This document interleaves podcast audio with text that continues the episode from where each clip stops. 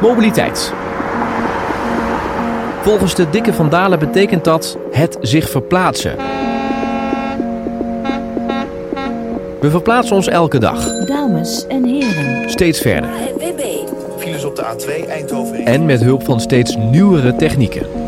We laten ons bij dat verplaatsen nauwelijks remmen door de toenemende klimaatverandering. De aarde wordt warmer. Maar stoppen met mobiliteit, dat is geen optie. We willen met z'n allen vooruit. De auto is intussen veel meer dan alleen maar een blik op vier wielen die ons van A naar B brengt. Het heeft zich ontwikkeld tot een data-producerend embedded softwareplatform. Het internet koppelt vraag en aanbod aan elkaar om steeds effectiever aan onze transportbehoeften te voldoen. This is no longer about cars. Zoals elke industrie die geconfronteerd wordt met digitalisering, komen veranderingen in een bizar snel tempo op ons af. The change is already happening. Deze podcast gaat over de versnelling die de maatschappij op dit moment doormaakt als het gaat om mobiliteit. Niet over constante verandering, maar over de explosie van technologie die het leven van jou en mij de komende 10 jaar volledig op zijn kop gaat zetten. the big disruption that's coming. Ik ben Tom Jessen en tijdens een van mijn shows als dagvoorzitter ontmoette ik Carlo van der Wij. Ik ben uh, Carlo van der Weijer. Ik weet nog heel goed waar het was. In de studio, ergens op het Mediapark in Hilversum. Ik moet het hierbij laten volgens mij. Carlo is een vrolijke man met heel veel humor, maar ook onbeschrijfelijk veel kennis over mobiliteit. and probably one of the leading experts in mobility in the world. Carlo, thanks for joining us. My pleasure. Ik heb zoveel vragen. Rijden we straks in robottaxis? Hoe lang duurt het voordat we allemaal elektrisch naar ons werk fietsen? Gaan we ooit duurzaam vliegen? Wat wordt de functie van openbaar vervoer? De sneltrein naar... En gaan die drones die pakketjes bezorgen er nou echt komen? Of gaan we ons misschien wel virtueel verplaatsen? Hoe we langzaam maar zeker in de goede richting bewegen. Daarover gaat deze podcast. Welkom bij Vooruit. We gaan in iedere podcast stippen we één onderwerp aan. In deze podcast is dat wandelfiles. Leg uit. Wandelfiles. Ja, dat is, eh, er zijn zoveel mensen aan het wandelen dat er op dit moment een nieuw fenomeen is, eh, genaamd wandelfiles. En eh, dat is een heel interessant fenomeen, ook vanuit de theorie van mobiliteit. Dat mensen namelijk niet zozeer mobiel zijn omdat ze ergens naartoe moeten. Maar we zijn eigenlijk mobiel omdat de evolutie dat ons dat heeft ingegeven. Wij willen het liefst iets meer dan een uur per dag onderweg zijn. Dan was je namelijk vroeger het succes, succesvolst tijdens de evolutie. Hè? Jagen en verzamelen ging dan beter. De hele dag rondlopen was ook niet slim voor je energie. We zijn dus op een uur en een kwartier uitgekomen ongeveer. Die neiging hebben wij. Maar dit is vooral gezondheidstechnisch dus De iets. gezondheidstechnisch komt het goed uit, omdat wij ook om dezelfde reden ook gemaakt zijn om, eh, om te wandelen, een uur en een kwartier. Vroeger konden we niet anders dan dat, dat was onze manier. Nou, later zijn we op paarden gaan zitten en hebben we allerlei eh, middelen uitgevonden. Eh, daardoor zijn we niet korter mobiel, nee, daardoor zijn we alleen maar verder gaan reizen. En eh, dat uur en een kwartier, dat blijft maar gewoon bestaan. En dat is veel dichter bij hoe wij eh geëngineerd zijn. Die 10.000 stappen die mensen moeten zetten, dat komt ook vanwege die, eh, dat uur en een kwartier. Precies. Maar, maar als je naar je werk toe gaat, dan... hè, jij, ik weet niet, waar woon jij? Ik woon in Asten.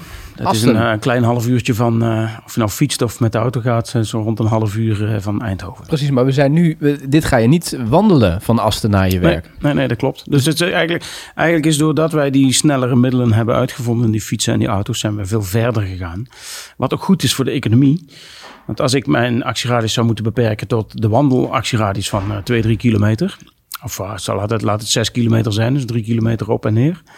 Ehm, ja, dan, dan is mijn, dat is nogal beperkt wat ik, waar ik allemaal kan gaan werken. Dus economisch is het best wel verstandig dat je investeert in een infrastructuur en zo om mensen beter bereikbaar te maken. Eh, we zijn er wel in doorgeslagen, daar kunnen we het daar nog over hebben. We gaan nu veel te ver weg. Maar eh, nee, dus, dus ik, ik, ik ben niet hier komen wandelen. Nee. Nee, maar wat hebben we dan aan het wandelen? Wat, want het is naast, eh, wat brengt het ons naast dat het gezond is en dat je het iedere dag moet doen, volgens alle deskundigen die erover gaan? Nou, niet- niet- het, is voor de maatschappij heel erg goed. Omdat je met man, wandelen over het algemeen weinig ongeluk maakt. Of En, en het is niet vervuilend en zo allemaal. Dus het is eigenlijk wel de allerschoonste manier van mobiliteit. Ja. En omdat je een bepaalde tijd onderweg bent, is elke stap die je zet, ben je weer minder geneigd in grotere, snellere, meer vervuilende en gevaarlijkere voertuigen eh, te verplaatsen. Dus dat is eigenlijk een dubbele winst. Nou, dat wandelfiles, ik heb daar eerder over geschreven, dat, dat is een eh, fenomeen wat je nu dus ziet omdat mensen toch die mobiliteitsbehoefte hebben, maar niet naar hun werk hoeven te rijden. Dus dan gaan ze maar wandelen. En we zien dus nu dat in de wandelgebieden af en toe files ontstaan.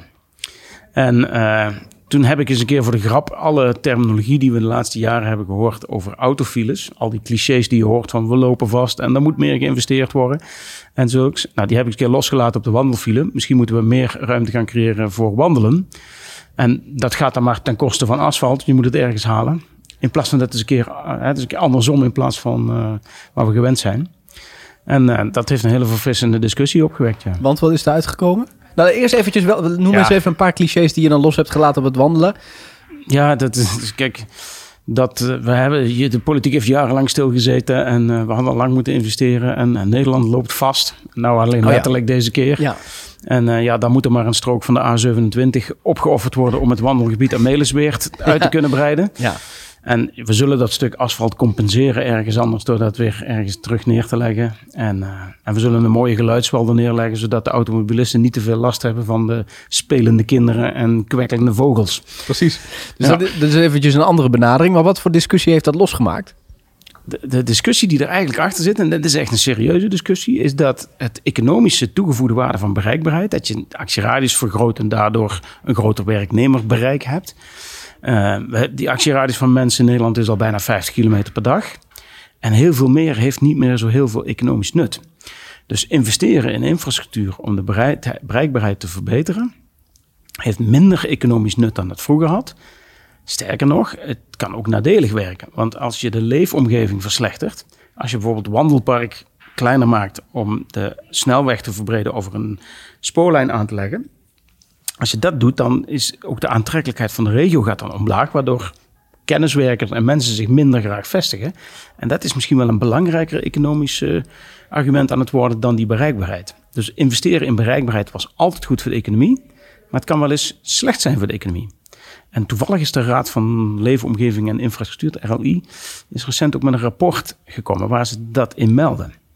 Dus gigantische investeringen, los van wat het kost in infrastructuur, is niet meer zo economisch batig als het ooit was.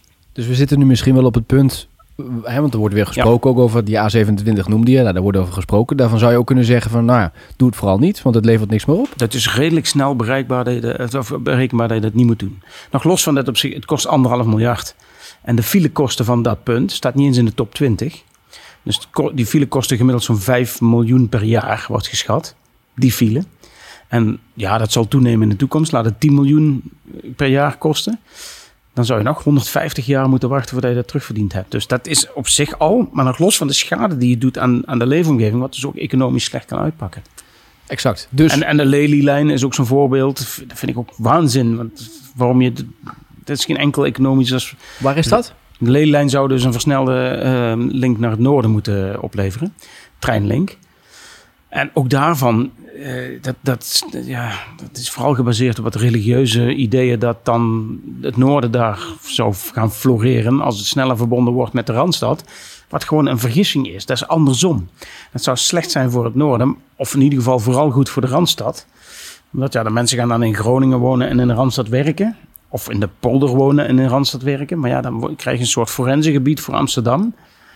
Wat, wat economisch bijna geen toegevoegde waarde heeft. Dus ik snap het niet. Ik snap het echt niet. En waarom weten de beleidsmakers die dus dit wil, wel willen uitbreiden, waarom snappen die niet wat jij zegt? Namelijk dat je op een x-moment, je verwijst naar een onderzoek, dat je op, op een gegeven moment geen economische waarde meer creëert.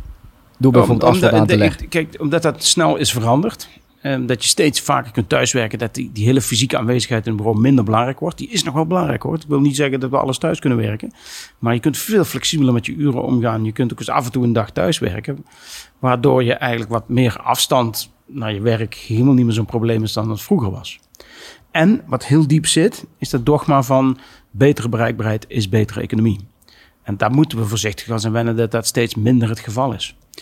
Uh, daar komt er nog bij dat als je zo'n uh, hele snelle lijn ook nog een keer verbindt, dat het economisch zelfs dus schadelijk kan zijn. Je moet even denken dat iemand in Groningen, in Groningen werkt, een kenniswerker, die je daar heel welkom hebt om die bedrijven te laten floreren. En dan voor 80 euro meer per maand in Amsterdam een baan kan vinden. En dat faciliteren we dan met een snelle treinverbinding.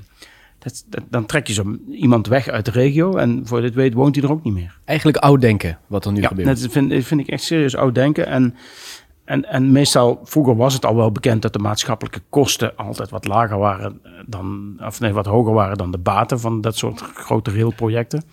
Dat wisten ze bij de HSL ook wel en bij alle andere. eh, Maar dan kwam het uiteindelijk toch op prestige neer en zo. En de prestige duwde het dan de goede kant op, of de slechte kant, maar net hoe je het ziet. Dat het toch gebeurde. En tegenwoordig moet het wel heel veel prestige zijn.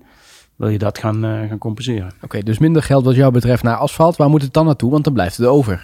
Minder geld naar asfalt en spoor, vind ik. Dus überhaupt aan minder, as, minder geld naar capaciteituitbreiding en meer geld in kwaliteituitbreiding. En kwaliteit doe je door vooral alles veiliger te maken. Een geïnvesteerde euro in veiligheid verdien je vier, vijf keer terug. Dus dat is een hele positieve maatschappelijke kostenbatenanalyse. Veiligheid. En je zou bijvoorbeeld geld nu kunnen gebruiken om huizen te gaan bouwen. En dan zeggen heel veel mensen, ja, als je huizen bouwt, moet je er ook weer de infrastructuur naartoe doen. Ik zeg, doe dat nou eens niet. Laat hem maar eens vastlopen af en toe. Dan gaan die mensen vanzelfs iets zinniger met hun reispatroon om. Oké. Ik stel voor dat we, want dit is de eerste podcast dat we ze, eh, het idee was om ze lekker kort te houden. Hè, want anders zitten mensen misschien een half uur te, te luisteren naar gelul. Dit is, Je hebt er eh, verstand van. nou ja, ik denk dat jij ook, want je bent luisteraar. Dus ik denk dat dit eh, het eerste korte en krachtige statement is. Podcast 1, wandelfiles van de podcastreeks Vooruit, werktitel. Dankjewel Carlo voor deze eerste aflevering. Graag gedaan. Heeft deze podcast je enthousiast gemaakt? Laat dan een review achter op Apple Podcasts. En wil je eens verder praten over dit onderwerp, bijvoorbeeld tijdens een lezing of een congres? Klik dan op het linkje in de beschrijving bij deze podcast. Daar vind je alle contactinformatie.